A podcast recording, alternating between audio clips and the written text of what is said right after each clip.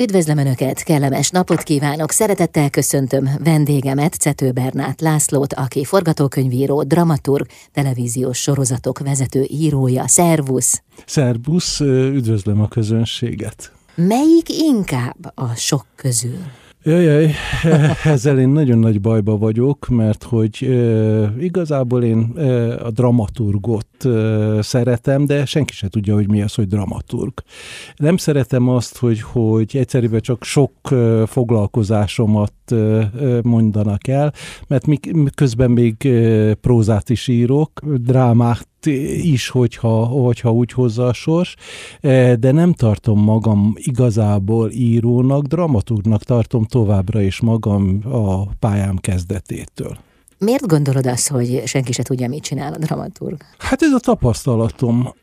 Ugyanis a dramaturg az egy titokzatos szakma, és igazából, hogyha belegondolok, én se tudom, hogy mit csinál, mert hogy dolgoztam dramaturgként színházban, televízióban, filmben, hol még rádióban, és mindenütt más volt a dramaturg. aztán egyszerre csak találkoztam azzal, hogy szinkron dramaturg, és arról kiderült, hogy teljesen más, mint az előzőek. De mindent más volt a feladat. Akkor te azért szereted ezt a meghatározást, hogy te dramaturg vagy, mert azt mondtad, hogy talán ez a legfontosabb, mert ez titokzatos. Nem tudom, inkább amiatt, mert nekem az édesanyám is dramaturg volt, oh. és hát majdnem nem lettem dramaturg. Ezért? Mert ő is az volt? Nem, amiatt, mert egyetemen engem elcsábított az antropológia néprajz. És akkor úgy volt hosszú ideig, több éven keresztül, hogy én népmese kutató, antropológus, ilyesmi leszek. Dolgoztam is a néprajzi kutatócsoportba, de azután egy, egy idő után rájöttem, hogy, hogy valami nyitottabb dologot szeretnék. Akkor végül is egy varga betűt írtál le? Igen. Abszolút, abszolút mértékben, de nem bántam meg, és vissza-visszatértem ehhez. Például csináltam olyan dokumentumfilm, illetve interjú sorozatot, mind a kettőt, aminek néprajzi témája volt vagy antropológusi, vagy antropológiai témája. És tulajdonképpen most uh, szintén felhasználom azt a, a tudásomat, amit akkor szereztem, mert a legújabb darabom az például uh, kifejezetten uh, folklorisztikus elemeket tartalmaz. Tehát végül is felhasználod akkor a tanulmányaidat a munkádban. Abszolút. Abszolút ráadásul ebbe van, nem akarok tudományos részletekbe De nyugodtan, belemenni. csak.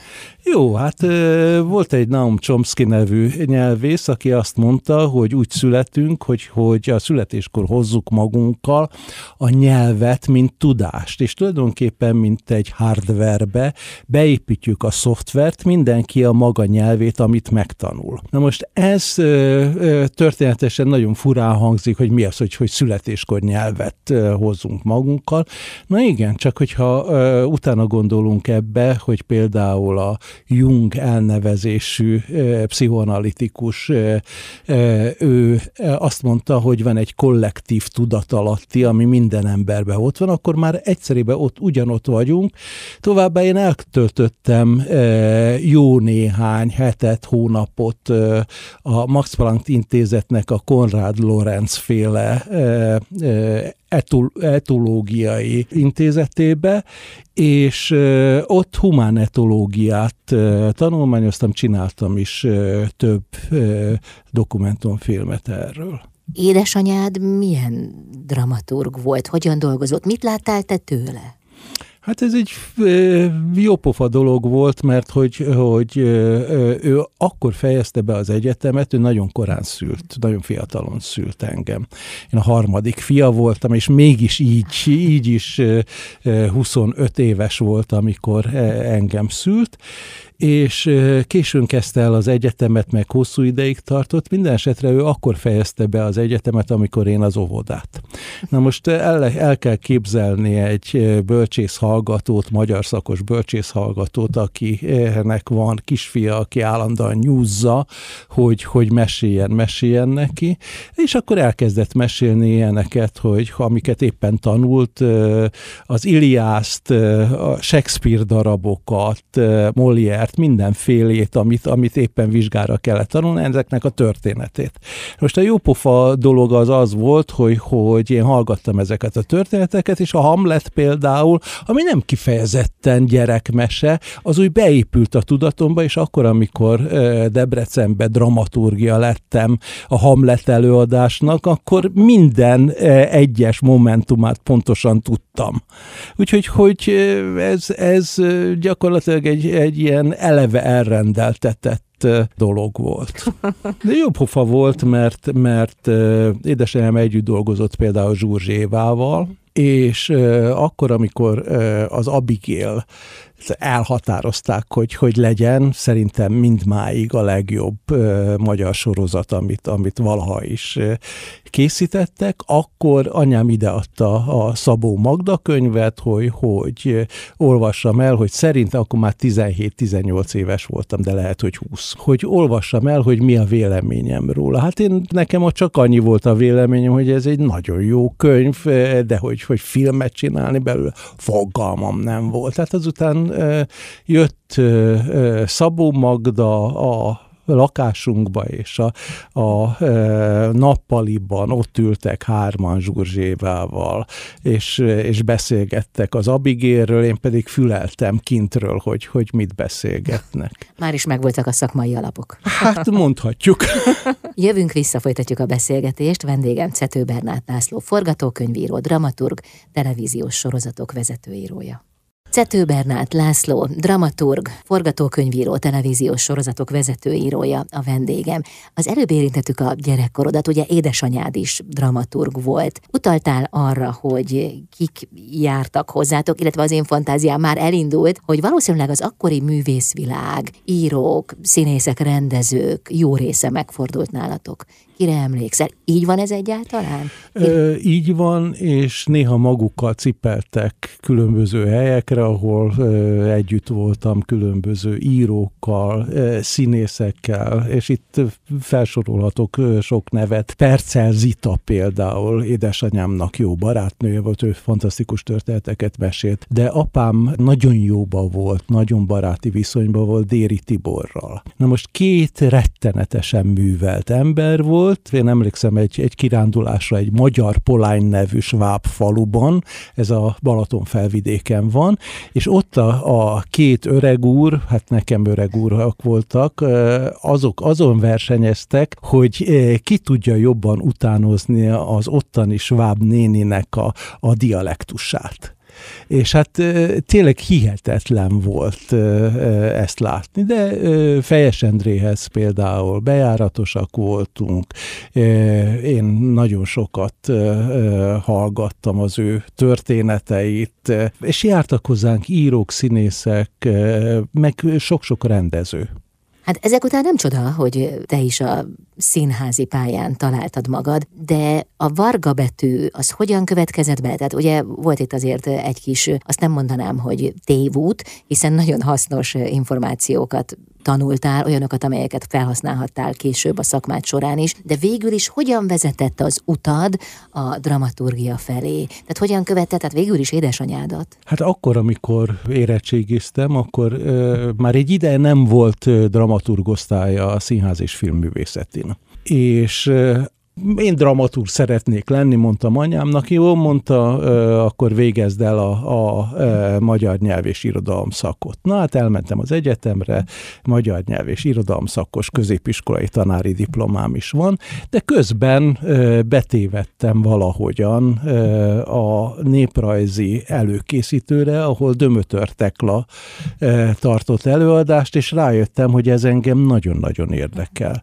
És ott ragadtam, úgyhogy elvégeztem, éltem, amit, ami csodálatos volt, mert egy általam ismeretlen világba csöppentem bele, tehát akkor öt éven keresztül jártuk az országot az évfolyam társaimmal, nem csak az évfolyam ez egy nagyon összetartó, családias, viszonytápoló társaság volt, és gyakorlatilag az egész országot és országhatáron kívül a bizonyos magyar lakta területeket bejártunk. Fantasztikus fantasztikus volt. És hát ez, ez úgy volt, hogy, hogy én ezt folytatom, volt ilyen pártfogóm, aki, aki próbált rábeszélni, hogy, hogy legyek mesekutató.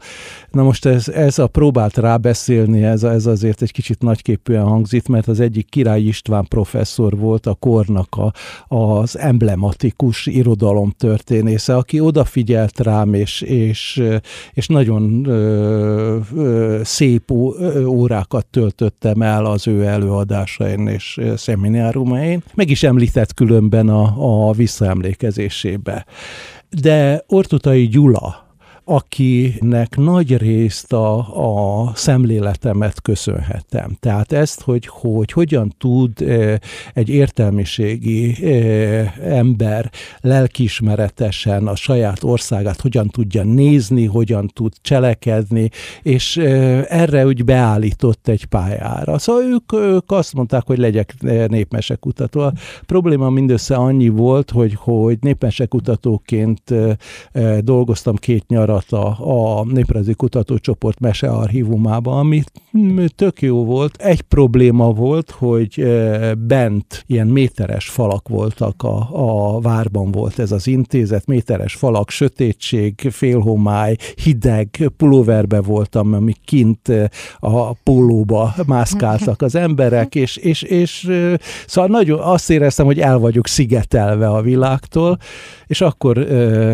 ö, úgy döntöttem, hogy, hogy nem. Horváth Ádám éppen akkor keresett gyakornokot, dramaturg gyakornokot, és engem választott ki a sok jelentkező közül. Valószínűleg amiatt, mert én nekem már volt von Haushaus egy kis mhm. előképzettségem, és hát nagyon jó társaságba kerültem. Mert így kerültél a Magyar Televízióhoz. Így kerültem a Magyar Televízióhoz. Jó, hát azért azt minden esetre le kell szögezni, hogyha valaki népmese kutatót keres, akkor biztosítson kellő napfényt és világosságon. Jövünk vissza, folytatjuk a beszélgetést. Hamarosan Cető Bernát László forgatókönyvíró dramaturgal. Cető Bernát László, a vendégem, aki dramaturg, forgatókönyvíró és televíziós sorozatok vezetőírója. Hát maradjunk egy kicsit a televíziónál. Ugye 1978-ban kerültél oda, és közel 20 évet töltöttél ott? Igen, 20-22 évet töltöttem ott. Tehát amikor oda kerültem, akkor ö, gyakornok lettem, és ö, hát állatira türelmetlen voltam, hogy, hogy, hogy, hogy, hogy, hogy mikor lesz már olyan helyzetbe, hogy, hogy ki legyen írva a nevem a, a film elején vagy végén. Na hát ez, ez három évig váratott magára, amikor is Hincs György egyik filmjének lettem dramaturgia. Hát őszintén szólva így visszatekintve az inkább Hincsnek volt köszönhető a dramaturgia is, mint nekem, de utána jöttek egymás után néhány dolog. Most fantasztikus kollégáim voltak, mert Boldizsár Miklós, aki például az István a királynak a, az eredetiét szerezte, vagy Lehel Judit, aki egy legendásan nagyszerű és hihetetlen művelt dramaturg volt, Horváth Ádám, akivel meglehetősen ambivalens viszonyt ápoltam, de, de mindeközben nagyon-nagyon tiszteltem. Szóval e, ők azért, azért fantasztikusak voltak, és hát az egész televízió hihetetlen volt, mert beszálltam a liftbe, és akkor ott volt Váradi Hédi teljes pompájába, vagy, vagy bejött Várkonyi Zoltán rendezni, és azt láttam, hogy, hogy felsorakoztak az ember.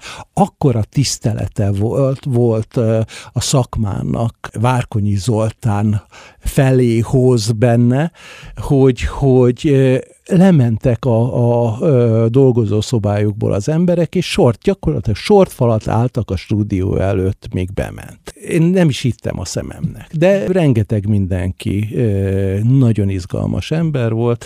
Na hát én csináltam sorra a különböző ötleteket, hát nagy, nagy nehezen sikerült eljutni négy tévéjátékig, amikor eszembe jutott valami, ami, ami szerintem jó is jó ötlet volt, és ezt elmondtam Horváth Ádámnak, mondta, hogy írassam meg. Mire én elmentem Ungvári Tamáshoz, aki hát egy élmény volt, hihetetlen színes és felületes ember volt, Felületes? Abszolút felületes volt. Abszolút most már így, hogy, hogy, hogy én is nagyjából annyi idős vagyok, mint ő volt, most már megértem, hogy miért volt felületes, mert nem lehet, ekkora nagy tömegű információt nem lehet mélységekben átlátni. De hihetetlenül okos volt, és, és nagyon-nagyon izgalmas személyiség volt, és mondtam neki, hogy, hogy két világháború közötti játszódó szerelmes, de ugyanakkor krimit szeretnék vele iratni, találja ki, hogy, hogy mit én elmondtam, hogy, hogy pontosan a, a, ahogyan a, a, elképzeltem a dolgot, és akkor ő leírt öt történetet. Na most ez az öt történet, ez érdekes volt, én mondtam neki, hogy ne, ne politikáról szóljon. Ennek ő nagyon örült. Suma sumárum elkészült a Kémeri című sorozat, nem ő írta végig a forgatókönyvet, mást is bele kellett venni, és akkor a forgatókönyv elkészült, és Hát én egy, egy még a tojáshéj ott volt a hátamon, 30 éves se voltam.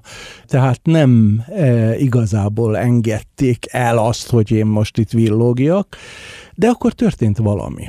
Ez az történt, hogy Horváth Ádám ott hagyta ezt a szerkesztőséget, helyette Lendvai György jött oda, és Lendvai György kezébe akkor kevés anyag volt. Az egyik anyag az, azt András Ferenc fémjelezte, és a kardos fivérek írták a forgatókönyvet, életemben nem olvastam jobb történelmi filmforgatókönyvet, mint az volt.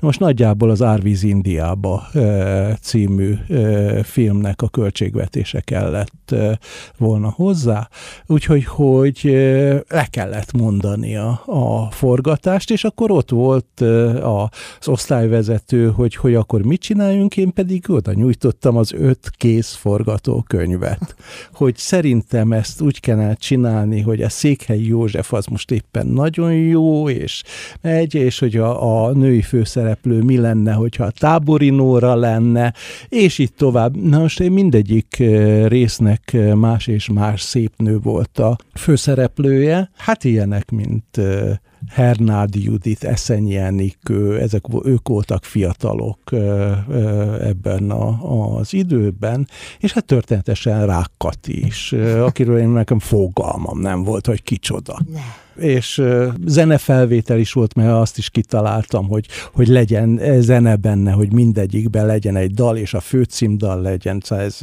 Bergendi együttes csinálta a zenét, és rádióba bementünk, és zenefelvétel este tízkor kezdődött, na most tehát ez valami őrület volt. Döme Zsolt szerezte a zenét, és kérdezte a Döme Zsolt, hogy ki a zenei rendezője ennek. Mondtam, hogy, hogy hát az is kell. Azt mondta, hogy te vagy. Na most akkor nekem be kellett ülni a stúdióba, és instruálnom Csákányi László, Tábori Nórát. Ez valami hihetetlen volt, hogy hogy merészelek én bármit is mondani, de mondtam. És utoljára maradt egy barna hajú leányka, aki nagyon szerényen ült ott, én nekem azt mondta a rendező Félix László, hogy a Rák Kati egy szőke és modellkarrier után ment el operett primadonnának. A főiskolát elvégezte. És néztem, hogy, hogy vajon hol lehet a Rák Kati, és akkor ő jött, hogy ő a Rák Kati. Mondtam neki, hogy de hát te, te szőke vagy. Azt mondta, hogy egy nőnél az elhatározás kérdése. Úgyhogy, hogy, hogy ő elénekelte, utána elkezdtünk beszélgetni, és legnagyobb meglepetésemre én akkor már eléggé sokfelé dolgoztam, többek között a Debreceni színházban is, és legnagyobb meglepetésemre bementem a Debreceni színházba, leültem nézőtérre, egy operett főpróba volt, és rá Kati jött elő, beszélgettünk utána. Hát el sem tudtátok kerülni egymást. Jó, most nem tudom, hogy ez legyen az a pillanat, amikor eláruljuk a hallgatóinknak, hogy Rákati a te feleséged. Így van. Most már mennyi ideje is? Ja, ezt nem merem megmondani. Nem is kell. Nem, Minden nem, nem esetre- merem megmondani. Minden esetre van két felnőtt lányunk, akik már teljesen saját életüket élik minden szempontból. Sőt, van ott már egy aprócska. Van, a kisebbik lányunknál van egy unoka is, akit Ankának hívnak, és gyönyörű. Szóval amikor Katival megismerkedtél, akkor egyrészt megmentetted a helyzetet, hát másrészt ez volt az a pillanat, amikor végül is elindult egy hosszú történet, ami ma is tart. Igen, na most a dologban még egy érdekesség volt, hogy a, a Kémeri-vel kapcsolatban én nem vártam semmi különöset, csak hogy meglegyen. És abban az évben a nézettségi listán az első öt helyet a Kémeri öt része foglalta el. Na még ez is. Úgyhogy hogy azután úgy megnyílt a szakma nekem. És a magánélet is. És a magánélet is. Jövünk vissza Cető Bernát Lászlóval. Cető Bernát László, dramaturg, forgatókönyvíró, a vendégem, televíziós sorozatok vezető írója.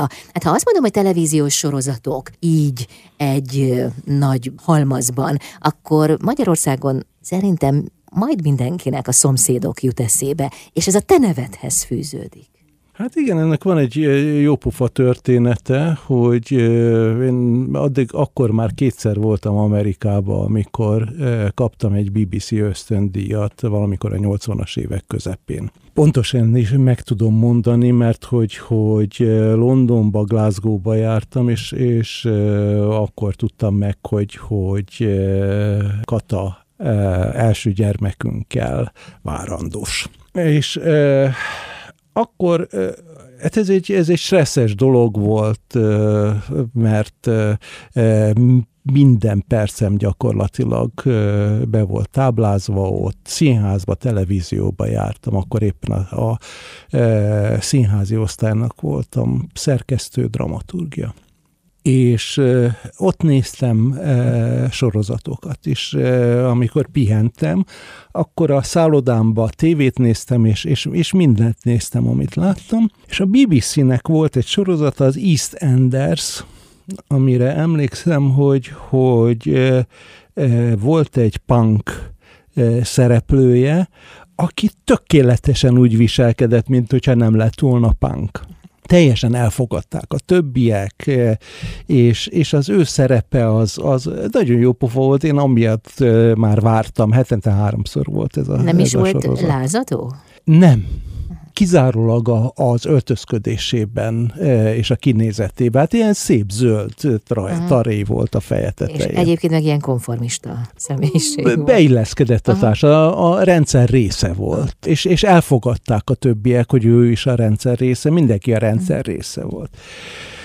Na most eh, Amerikában állati rossz sorozatokat lá, láttam, és eszembe nem jutott, hogy, hogy ehhez közöm lehet bármikor. Aztán hazajöttem, és hát akkor még tartott a Kémerinek a, a hátszele, és elmentem a műsorigazgatóságra, hogy, hogy nekem volna egy ötletem, egy olyan végtelenített sorozat, amiben egy magyar lakótelepen játszódik, írjam le.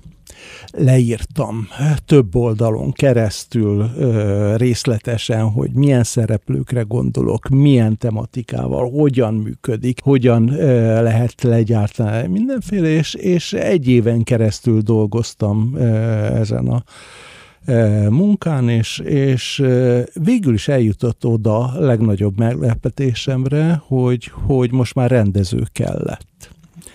Na most én úgy gondoltam akkor, hogy egy fiatalabb ember legyen a rendezője, de az akkori főnököm, főosztályvezetőm nem így gondolta, ugyanis szólt neki Horváth Ádám, hogy ő ezt szeretné csinálni.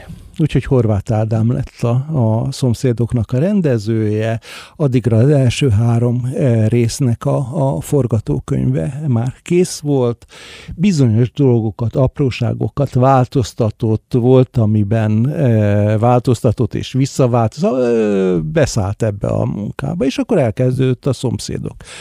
Most én, én rövid idő múlva rájöttem, hogy, hogy ez mindez nagyon szép, nagyon jó, de e, én nem vagyok igazán egy sorozatnak való dramaturg, úgyhogy hogy... Miért? Igen? Miért? Ugyanis egy dologra kell koncentrálni. Arra a néhány szereplőre, akik abban a sorozatban szerepelnek. Na most egyrésztről ezt gondoltam, másrésztről ez egy tévedés volt, mert igenis lehet, ezt meg lehet tanulni, és lehet úgy gondolkodni, hogy, hogy az ember hétről hétre, napról napra ezt csinálja. Viszont akkor volt egy ajánlatom, hogy, hogy egy tévéjáték, irodalmi feldolgozás tévéjáték sorozatot évi tízadással vezessek, mint rovatvezető. Hát én akkor elköszöntem Horváth Ádámtól, és átmentem egy másik helyre, ahol ezt szerkesztettem, ez új nyitott könyv, majd Magyar Novellák címmel készült. De ez egészen más műfaj. Hát igen, de én magyar tanárra, uh-huh.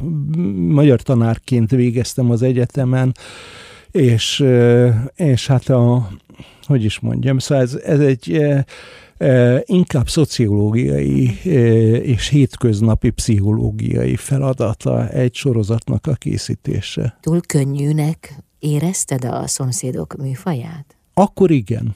Később rájöttem, hogy, hogy nem, itt szó, sincs, szó, szó sem nincsen róla. Nem volt elég élettapasztalatom hozzá. Uh-huh. Ehhez, ehhez tényleg Horváth Ádám kellett, aki, akinek nagyon komoly élettapasztalata volt, nagyon uh, intuitív volt ebbe a dologba. Sorra próbálta ki a, a, az írókat utána, nem azzal a három íróval folytatta, akiket én beállítottam ebbe a dologba és egy idő után ő írta maga.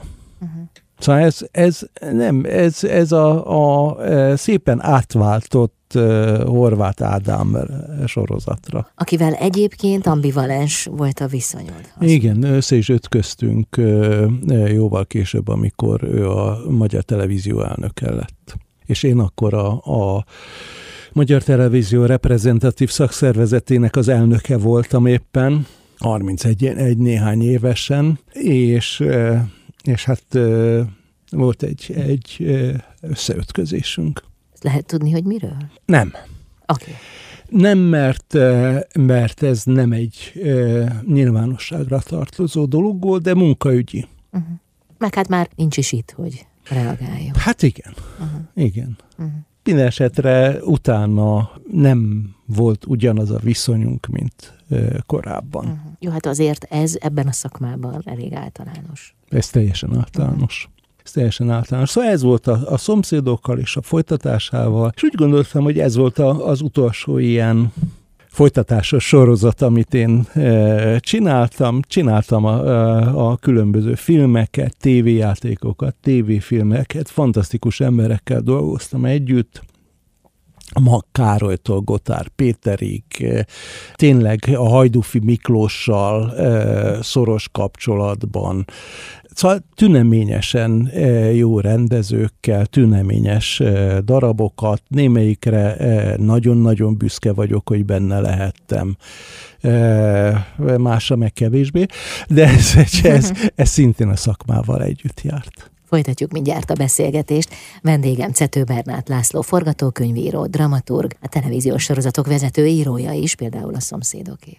Cető Bernát László, forgatókönyvíró, dramaturg is, hát rendkívül népszerű televíziós sorozatok írója a vendégem. Hát ha csak a szomszédokat mondom, akkor már is elmondtam mindent, de hát még van jó néhány, meg ugye ott van az HBO díj is, amiről majd még ejtünk néhány szót, de te közben olyan televíziós legendákkal is ö, együtt dolgoztál hosszú ideig, mint például Vitrai Tamás.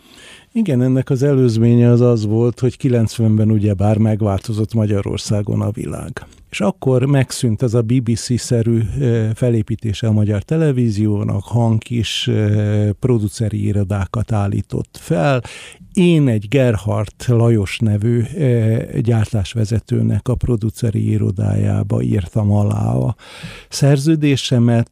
Gerhard Lajos olyan ember volt, egy nagyon kemény ember volt, nagyon szigorú ember volt, önmagával is szigorú volt, és mindenkit ismert, és egy legenda volt a, a televízióban szerettem vele dolgozni, mert hogyha valamit mondott, az úgy is volt. Szóval egy igazi sváb ember volt, aki, akinek a szava mindennél fontosabb volt. Úgyhogy, hogy ő vele, valamint Bohák György rendezővel megkerestük lényegében Vitrai Tamást, hogy, hogy egy interjú sorozatot csináljon, e, nem Magyarországon, hanem Németországban, egy humán etológussal, Wolf és csináltunk e, végül is két ilyen hosszú interjú sorozatot, amiben a humán etológiát, meg egyáltalán az embernek a, a formáját, létezését, tulajdonságait, mint e, fajnak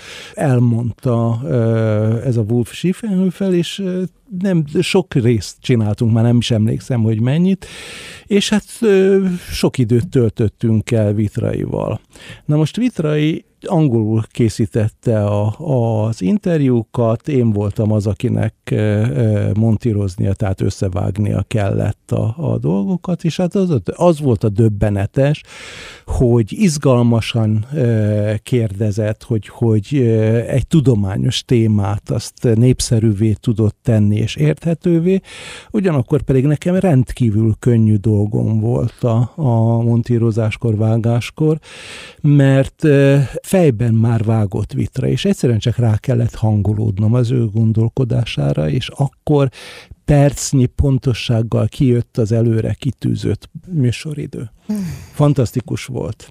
Hát mindent, mindent tudott. És mindent, mindent tud most? Mindent tudott. Aztán próbáltunk egy, egy vetélkedőt is csinálni, amit történetesen valamilyen szerencsejáték, igazgatóság vagy mi azt mondta, hogy inkább ne csináljuk, mert ez nekik rontja a hát az üzletüket, uh-huh, uh-huh. és hát azóta, azután is tartottuk valamennyire, hát ahogyan két televíziós tartja a kapcsolatot, én mindig fölnéztem rá, hatalmas nagy elmének tartom, és elképesztően okos, nagyszerű embernek, televíziósnak. És mindazonáltal, hogy informatívak is voltak az interjúi, de mindig a mélységre törekedett, mindig arra, hogy mögé nézzen. Igen, az embert mutatta Aha. be. Uh-huh. Ez, ez uh, hihetetlen empátia mutatkozott meg az ő riportjaiban. Vannak még ilyen kollégák a televízióban? Akivel dolgoztam együtt? Nem, hanem akik hasonlóak Vitraihoz. Hát mondjuk ezt, ezt így nem tudom megmondani. Mert mostanában én, én az elmúlt tizenvalahány évben kevesebbet nézek televíziót. Ez olyan, hogy, hogy valamit nagyon megismer az ember, akkor nem kutatja tovább. Például én két színházba összesen nyolc évet töltöttem. Az egyik a Debreceni színház. Az egyik a Debreceni, másik az Egri színház volt, és volt jó pár bemutatóba részt vettem máshol is. Egy idő után nem szívesen jártam színházba, mert pontosan előre ki tudtam találni, hogy mi fog történni. Ha tudtam a, a rendezőjét, a szereplőjét, a darabot, hogy mi, akkor előre kitaláltam, hogy mi. Na most itt ez, ez, egy, ez egy eléggé problematikus dolog, mert Magyarországon ugye bár 6 hét egy kőszínházban a próbaidőszak. 6 hét alatt igazából csodát nem lehet csinálni, és kiszámíthatóak az emberek, mert újra és újra és újra és újra kell színpadra tenni darabokat. Hát ez valahogy úgy kéne, hogy mindig frissek és elevenek legyenek a színészek, illetve a darabok is, nem? Hát ilyen nincsen nálunk, uh-huh. hogy, hogy alkotói szabadság, mert pedig nem lenne rossz, hogyha időnként fizetéses szabadságra mehetnének uh-huh. rendezők. Meg, meg aztán nyomni kell a, az ipart, uh-huh. hogy, hogy nagyon kültelkien fogalmazzak. Nem, ott kell lenni. Szóval én például a, a 80-as, 90-es évekre alig-alig emlékszem, hogy, hogy mi mindent csináltam, mert folyamatosan kellett dolgozni. Na most a produceri irodába például az kellett, hogy, hogy jöttek be emberek, hogy ők műsort akarnak csinálni, és akkor velük megbeszélni, hogy, hogy hogyan lehet megcsinálni azt, amit ők akarnak. És ők alkotó emberek voltak, Alkotók. vagy pedig a háttér? És neked volt ahhoz szemed, hogy kiben van potenciál? Hát ezt, hogyha most kijelentem, hogy volt szemem, akkor, akkor ez nagyképűnek tűnik. Ha azt mondom, hogy nem volt szemem, akkor az pedig, akkor pedig alkalmatlan lettem volna. Ez volt a foglalkozásom, hogy Gerhard Lajos a, a dolognak a pénzügyi részét csinálta, én a művészeti, koncepcionális részét, és besegített Hajdúfi Miklós, aki a harmadik tagja volt a, a, ennek a produceri irodának. Ez mennyi ideig tartott? Ez két évig tartott, de hihetetlenül intenzív volt, és a hatása az még utána is e, tartott. Tehát én akkor e, csináltam egy olyan sorozatot, aminek az volt a címe, hogy Magyar novellák. És ebben a magyar novellákban például olyan e, rendezők voltak, mint Gotár Péter, Hajdúfi Miklós, Makkároly, e, tényleg még lehetne sorolni, hogy, hogy ki mint Dömölki, e, sok e, nagyon e, komoly rendező, és utána még két évig e, ment tovább ez a, a, ezeknek a műsoroknak a, a készítése. E, 92-ben visszatért a BBC szisztémára a magyar televízió. Ez, ez különben eléggé kellemetlen volt, hogy, hogy gyakorlatilag egészen addig, ameddig el nem hagytam a televíziót, addig két évente változott a, a vezetés, és ez, ez lehetetlenné tette a, a folyamatos munkát. Egy példát mondok, hogy például hangkísére alatt tudtam elérni, hogy Bodor Ádám részleg című novelláját adjanak pénzt, hogy csinálhassuk. Utána következő időszak alatt, ez, ezt Dömölkinél, ő volt a, a művészeti vezetője akkor a, az, nem, nem is tudom, hogy M1-nek vagy M2-nek akkor utána egy másik szisztémába kellett elérni, hogy ebből valóban legyen film, majd pedig következett 94-ben egy harmadik adminisztráció, akik elfogadták végül is ezt a filmet, akkor egyébként a televízió történetének első, ez Gotár Péter rendezte, ezt, ezt nem szabad kihagyni, szóval azért nem, nem, nem egy gyenge rendező rendezte. Ez volt a televízió történetének első olyan tévés indítatású filmje, ami filmszemlét nyert, tehát a legjobb filmnek a, a, nyilvánították abba az évbe, és a jutalmat pedig a rákövetkező adminisztráció alatt kaptam meg. Én mondtam ugyan, hogy, hogy nem lehetne inkább egy, egy ilyen Balázs Béla díj, vagy ehhez hasonlót, mire azt mondták, visszaveszük a pénzt, de, de Balázs Béla nem lesz. Hát akkor végül is mindig meg kellett győzni egy-egy újabb vezetőt arról, hogy ez a film megvalósulhasson. Így van, állandóan, állandóan ezt kellett csinálni, nagyon fárasztó volt. De ez hogy... a képesség, ez tud fejlődni az emberben, hogy... Hát köszönöm szépen. Szóval De... egy idő után el, belefárad az ember. De most e, akkor jött, a, a, amikor ez volt, akkor jött a, az HBO pályázat. Na, arra később. Hát így van. Ezt jól megérezted. Jó. Muzsikálunk egy kicsit, és aztán folytatjuk a beszélgetést. Vendégem Cető Bernát László, forgatókönyvíró, dramaturg. Cető Bernát László forgatókönyvíró, dramaturga vendégem, akinek nevéhez több nevezetes sorozat is kapcsolódik. Ráadásul te voltál az, aki megnyerted az HBO Magyarországi forgatókönyv versenyét. Tiéd lett az első díj? Hát igen, de nem csak a magyarországi, hanem történetesen tovább küldték ezt, és egy Hartley Merrill nevű forgatókönyvíró verseny, aminek 6000 résztvevője volt, és az Egyesült Államokba volt ez a verseny, ezt az HBO küldte tovább.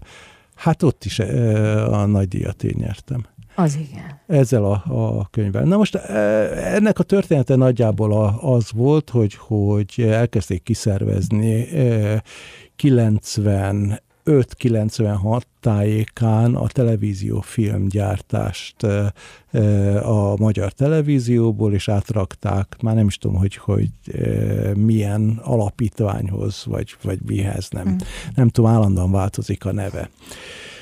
És Hát ráadásul ez egybeesett két másik dologgal. Az egyik dolog az az volt, hogy, hogy én nekem elegem lett abból, hogy, hogy az előző munkámból, hogy, hogy folyt, folyamatosan megmondani a tutit, hogy, hogy hogyan kell műsort csinálni egy-egy ötletből, és, és az ötleteket adni másoknak. Nagyon sok ötletemet megvalósított más író, más rendező. Az nem fájt neked?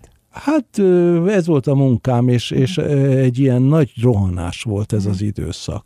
Nagyon-nagyon sokat dolgoztam ebbe az időszakban, de hát az ember 30-as éveiben nagyon-nagyon sokat dolgozik. Na most ez volt a, a másik dolog, volt két ötletem.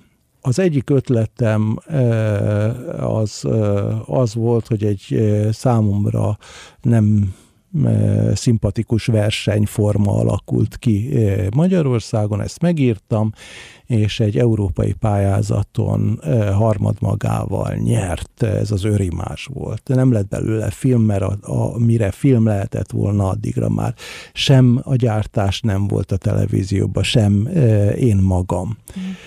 A másik az egy, az egy összetettebb dolog volt, abból két film is készült, az egyiknek az volt a címe, hogy Rossz fiúk, a másiknak az volt a címe, hogy Veszettek. Mind a két filmnek ez volt az alapja. Na most csak éppen az a film nem készült el, ami díjat nyert és az történt, hogy, hogy megírtam, akkor találkoztam egy rendezővel, akit nagyon megszerettem, ez Szitányi Andrásnak hívták őt, aki az együttműködésünk ideje alatt agytumot kapott, megoperálták, nem lett ugyanaz, és nem sokkal később meghalt. Én nagyon szerettem Andrást, egy nagyon jó ember volt, egy nagyon rosszul viselte el, hogy, hogy, hogy ha, ha rosszul bántak vele, de, de lelke mélyén kevés jobb embert ismertem nála. Most elmondtam neki az ötletét, azt mondta, hogy jó, írd meg. hát megírtam megírtam, beadtuk, már nem is tudom, hogy melyik stúdióhoz, ott, hát itt a, a pénzszerzésnél van a vonal alatt és a vonal fölött. A vonal fölötti az nyer, a vonal alatti az azért van, hogy legyen mégis súlya a dolognak, vonal alá berakták. Természetesen nem, nem nyert. Én azt mondtam, hogy hát akkor hagyjuk a fenébe az egészet, de egyszerre csak ott volt egy, az HBO-nak egy pályázata, és az utolsó pillanatban beadtam a pályázatra. Eltett pár hónap, és egyszer csak felhívtak, hogy, hogy megnyertem a pályázatot, és hogy, hogy menjek be a részletekről beszéljünk. Na most hát ez akkoriban egy ilyen szenzáció volt, hogy, hogy jött egy dramaturg, aki dramaturg és hirtelen megnyerte a legfontosabb magyarországi forgatókönyvírói versenyt. Én igazából ezt annak köszönhettem, hogy a zsűriben két kristálytisztán gondolkodó filmes ült, Szabó István és Gazdag Gyula. Ők megértették, hogy, hogy mi a, az én forgatókönyvemnek az üzenete, megértették azt, hogy ez egy profi munka, hogy, hogy ez a dolog a helyén van. És így lettem a nyertese ennek a versenynek. És a következő lépés az az volt, hogy, hogy aláírattak velem egy szerződést, hogy, hogy eladom az HBO-nak a forgatókönyvet, és ők, ha eladom, akkor kiküldik a Hartley Merrillre, ha nem, akkor nem küldik ki. Mondtam, hogy jó, akkor nézzük meg, akármennyit adtok végeredményben, az, azt elfogadom, mert azt akarom, hogy kimenjen egy mm. nagy versenyre.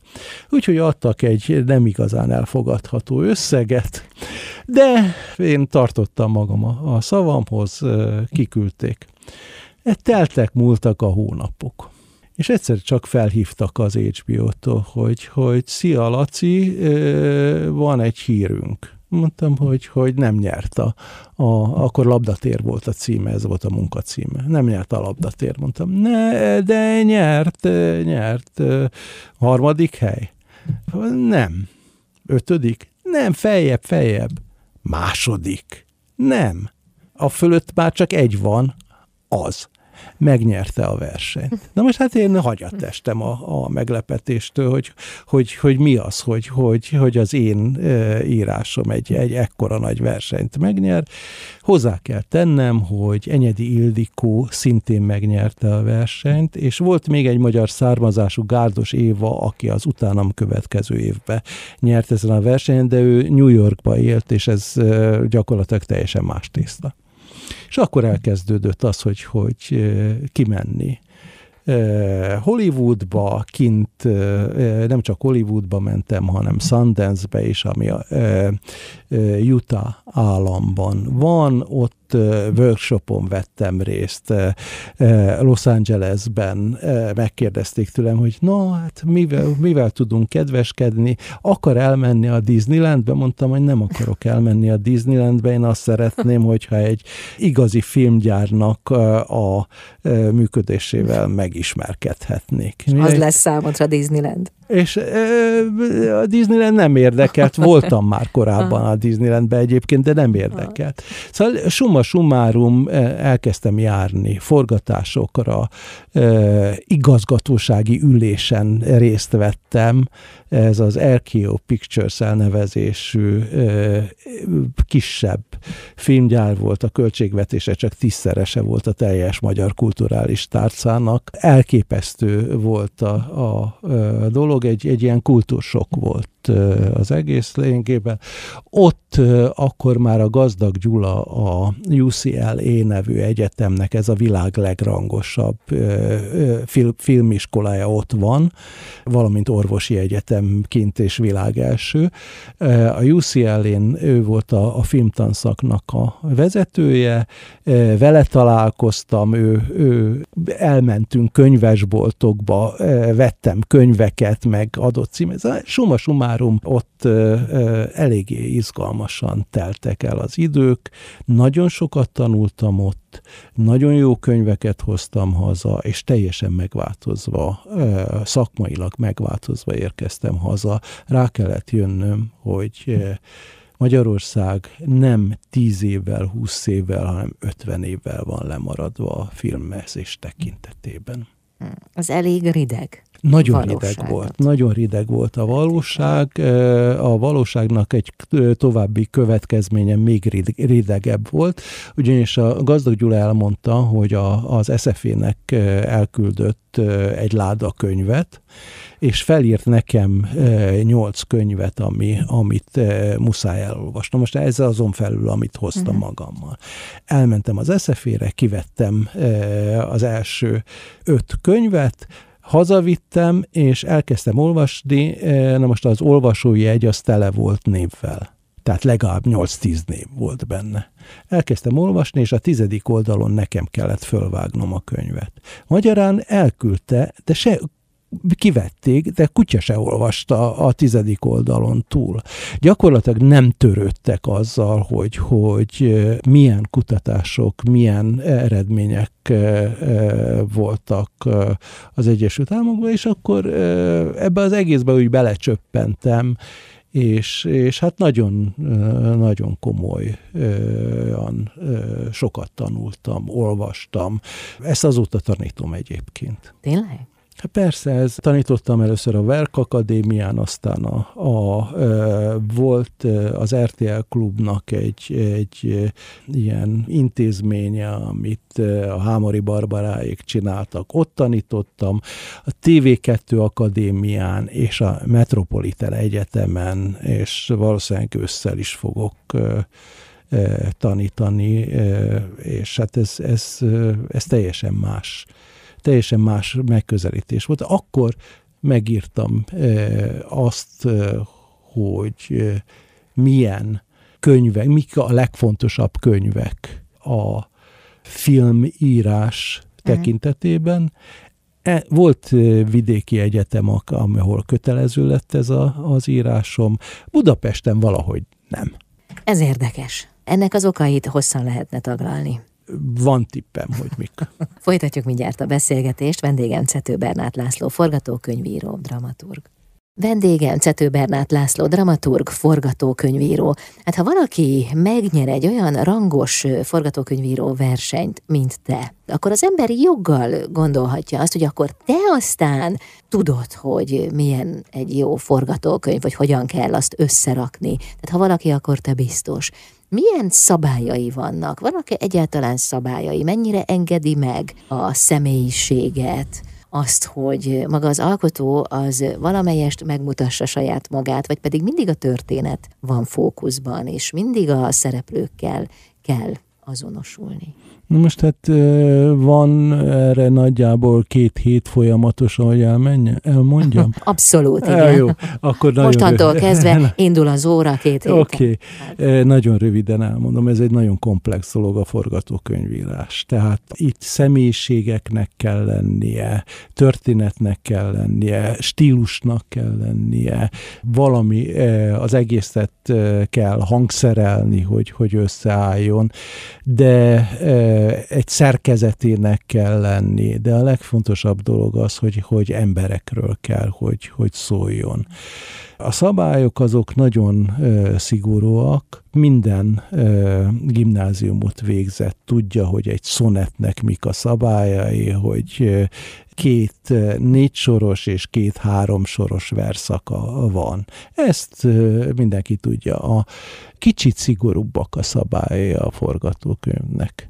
Na most olyan, hogy, hogy a szabályok szerint menne a forgatókönyv, ez nincsen. Mm. Szóval ne, van egy ilyen legenda, hogy, hogy csak a témát kell betáplálni egy forgatókönyvíró programba, ez nem igaz, az csak a formátumát segíti meg. Igazából a, a minden egyes filmnek nagyon-nagyon-nagyon kevés kivétel van, az alapja az, hogy történetet mesél el. A történet, a mese pedig ott van bennünk. Tehát úgy születünk, hogy mesére éhezünk. Nem csak ételre, nem csak szeretetre, hanem mesére is és ennek a szabályait egy hihetetlenül kifinomult rendszer tudja csak leírni. Egy példát mondok erre, hogy én nekem egy polcnyi szakirodalmam van, ami kifejezetten erről szól, egy polc, és, és kölcsönöztem természetesen könyveket. Ez az Egyesült Államok Los Angeles nevű városának Hollywood kerületébe úgy néz ki, hogy van könyvesbolt, amiben kizárólag filmes elméleti könyvek vannak. Mennyire más lépték? teljesen más lépték, és a UCLA-nél elmentem a könyvtárba, Na most tehát itt hát van egy, egy nagyon komoly különbség Magyarország és, és az Egyesült Államok között. Az Egyesült Államokban a könyvtárak elképesztően nagyok, pontosak, jók. A magyar könyvtártudomány az az amerikai könyvtártudományt követte mindig, a New Yorki Egyetemnek, tehát nem a Kolumbiának, hanem az NYU-nak a könyvtára, az egy akkora épület, mint az Atrium Hotel kétszer. egy középső átriummal, és körbe mindenütt könyvekkel. Mm hatalmas nagy. A UCLA-nél a könyvtár egy kabinet, tehát a filmes könyvtár egy kabinet, és a kabinet körülbelül 100 négyzetméteres területen helyezkedik el, és tele van filmről szóló könyvekkel. Na most ez ezt tisztelni kell.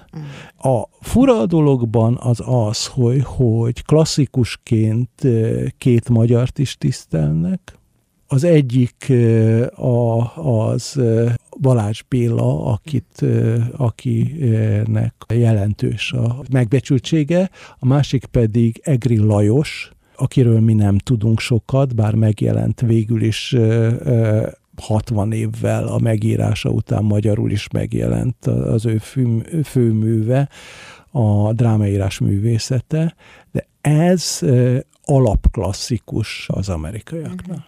Ha egy forgatókönyv remek, kiválóan van megírva a történet, a karaktereket mívesen ábrázolták, akkor azt azért el tudja rontani a rendező? Tehát, hogy maga az Ajaj. alkotás... Ajaj. Ez, erre csak azt tudom mondani, hogy, hogy nagyon sok példa van erre. Nével mondhatok? Abszolút. Jó. Sas Tamás megkapta a forgatókönyvemet, átírta, e, egyszerűen nem értette meg, hogy miről szól, és megcsinálta a rossz fiúkat. Tele hibával. Nem, nem, nem tudott olvasni.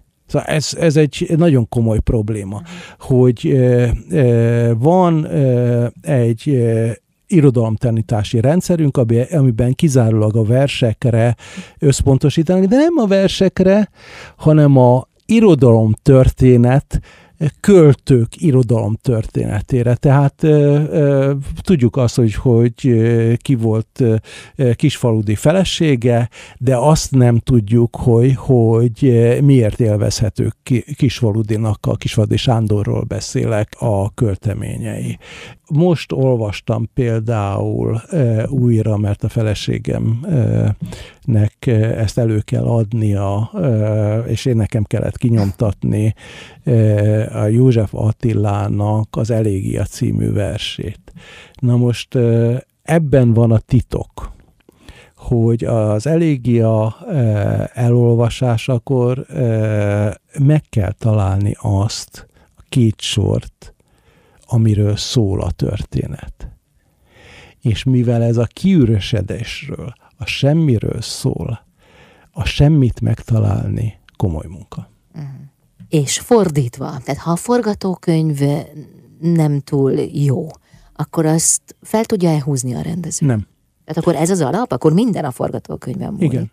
Igen, ez körülbelül az, mint a, a, egy házat megterveznek hogyha a ház statikailag rossz, rosszul tervezik meg, akkor összeomlik. Hogyha a ház tervezése ronda, akkor a ház ronda lesz. Van egy, egy régi mondás, hogy, hogy rossz forgatókönyvből nem lehet jó filmet csinálni, jó forgatókönyvből lehet rossz filmet csinálni. Akkor most már mindent értek.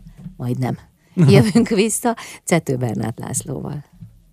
Cető Bernát László a vendégem, aki dramaturg, forgatókönyvíró, és hát több rendkívül népszerű sorozat is fűződik az ő nevéhez. Na meg még valami. Hát a hangszínház, amit Rákkatival, feleségeddel közösen hoztatok létre.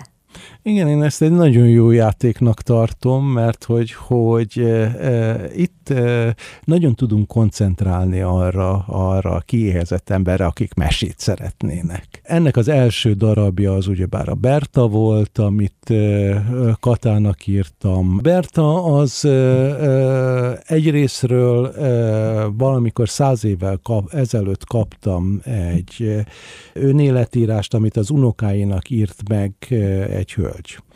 Ezt felhasználtam, de e, nem egészen, mert a, az ilyen önéletírásokkal nagyon komoly e, bajok vannak, nevezetesen, hogy, hogy e, nem igazak. Tehát a karakter, amit, amiről szól, az nem igaz, a te, másként emlékszik dolgokra, és, és ezt... Ez egy általános probléma az önéletrajzok? Persze, Hát mindenki, a Gaulle is, amikor önéletrajzot ír, akkor egyes szám harmadik személybe azt mondja, hogy a világ legnagyobb elnöke Franciaországban Charles de Gaulle volt. Szóval ez, ez mindenki, aki, aki olvastam nemrégiben a Hortinak az önéletírását, elképesztően szereti önmagát. Szóval aki, aki ír, az, az és magáról ír, az, az hát hogy, hogy mondjam finoman, megszépíti a dolgokat, és nem, és ez átlátszó. Uh-huh. Hogyha az ember okosan olvas, akkor, akkor látja. Uh-huh. Akkor mit lehet elhinni, ha valamit egy harmadik személy ír? Nem logikai és pszichológiai módon kell. Vannak pszichológiai törvényszerűségek. Na most ez szintén a forgatókönyvírásnak része, és, és írtak jó pár könyvet erről. Én hallgattam előadást uh, uh, Hollywoodban, illetve nem Hollywoodban volt ez, hanem a Mulholland Drive-on volt egy iskola, amiben 2000-ben voltam, és ott hallgattam előadásokat erről. Nagyon izgalmas volt, de különben is, hogyha sokat olvas az ember, akkor pontosan tudja, mm. hogy, hogy mi igaz, és mi nem igaz, mi fals, és, és hol, hol jön be a hazugság. Mm.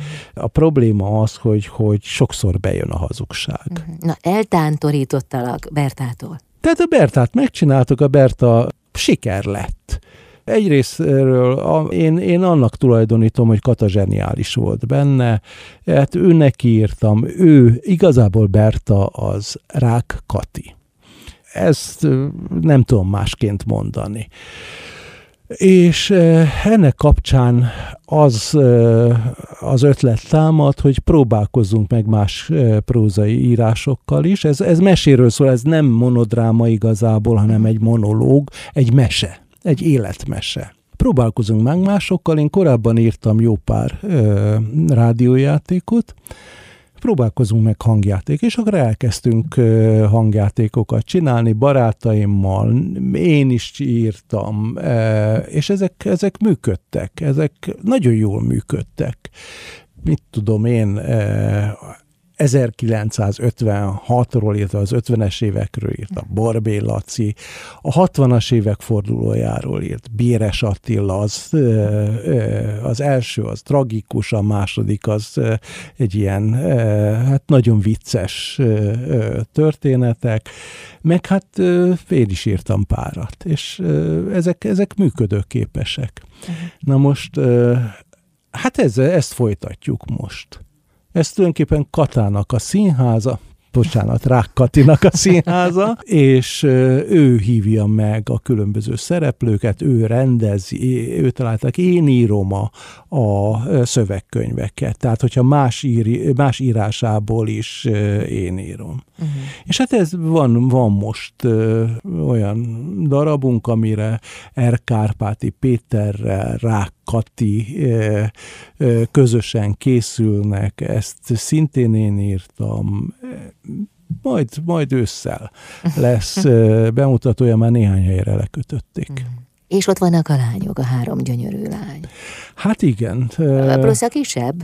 Hm? Plusz a legkisebb? Plusz a legkisebb, mert hogy unoka is van. Hát Klári, aki egy klasszikus zenekart vezet Dániában, ott van egy fiú unoka, aztán Sára, Saci, aki Párizsban él, és egy nagy amerikai stratégiai cégnek a senior strategistje, vagyis hogy, hogy ezt minden, nem tudom minek fő stratégája, vagy valami ilyesmi, vagy vezető stratéga ennél a cégnél, és hát ott van Bianca, aki egyetemre jár, és ott is van egy gyerek, Ankának hívják, kicsi lány, és tüneményes kis fürtös hajú, édes nőszemély.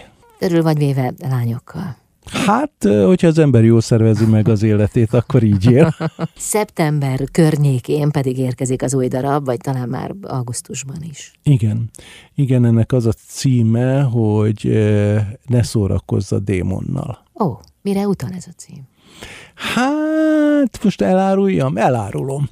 Kettős a, a dologra, két dologra utal, mindegyik történetem egyébként van több rétegű, Aha és erre nagyon komolyan ügyelek, hogyha meg akarja érteni az ember, akkor tényleg oda kell figyelni. Ez a történet, ez, ez egy párbeszéd férj és feleség között, mégpedig úgy, hogy az ezotérikus világhoz való viszonyukat fedi fel, hogy a férfi az érdeklődik, intellektuálisan kötődik ehhez a világhoz, a nő pedig tagadja, hogy bármi köze legyen, de érintett ebben a világban.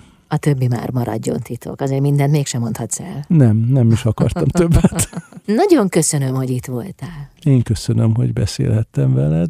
Én nekem nagyon élvezetes volt ez. Istenétesen sokáig. Pillanatok múlva itt a születésnap, nem is akár hányadik. Hát igen, erről ne is beszéljünk, hogy hanyadik, minden esetre kerek évforduló, és Hát az, az a, az öröm, hogy, hogy egyszerűen csak a világ minden sarkából összegyűlnek a lányaim, és, és itt ünnepelnek engem, és engem ünnepelnek, és micsoda önző dolog, hogy rólam szól.